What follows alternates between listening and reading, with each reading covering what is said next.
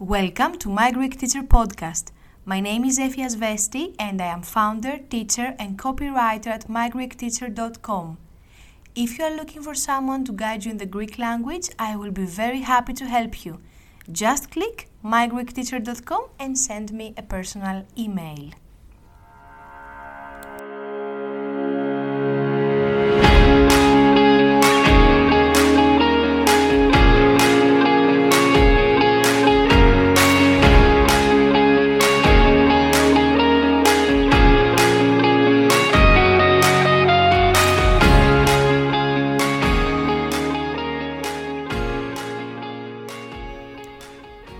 Today's podcast, we're going to talk about whether learning a foreign language is an extrovert hobby or not, and I'm going to share with you a story that made me think about it.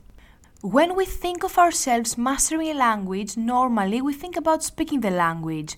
I mean, we dream of ourselves talking to locals, ordering food, making friends, and understanding the jokes some people make to the next table at the restaurant. That's normal, right? We dream of ourselves as being extroverts in the language. Let's be honest, who doesn't want to be able to communicate in the language of the country they have visited, right? It took me some years to understand that the reality is quite on the opposite side. Learning a language is an introvert activity, at least for the first years of learning. It takes a lot, I mean a lot of personal focus and getting to know ourselves, understanding the psychology behind the weakness, practicing vocabulary and gaining experience. To give you an example, some years ago I started participating language online groups because I wanted to practice my French and Italian. I met many people from all around the world in Zoom meetings where we talked in the target language. We used to speak Italian or French there.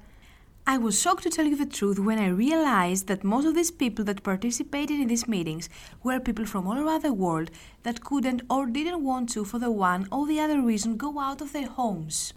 They couldn't because they had kinetic difficulties or they didn't want to, maybe because they had social anxiety, just like me. If you could listen to these people, they were masters in the languages they spoke. I mean, they had excellent grammar and brilliant vocabulary. These people I met there were deeply educated in the language we had met to speak. They had reached this top level by themselves for themselves, and this is real education. I think you get my point. Most of the language activity takes place in our mind for a long time b- before the other can see it. We need to breathe in information for a long time before we are ready to breathe out. We need to learn how to practice our patience and comprehend that most of the activity takes place in our mind. In order for the activity to take place in our mind, we need to practice it. We are not learning the language to brag to anyone, we are learning the language to shape our character and build our inner environment. We want to become well educated in the language. Imagine there are people who live far away from the country that speaks the target language and they speak great. They have deep comprehension in grammar and vocabulary because they study. There is no excuse, just keep on practicing. Next week, we are going to cover the most popular problem for a language learner the matter of memory.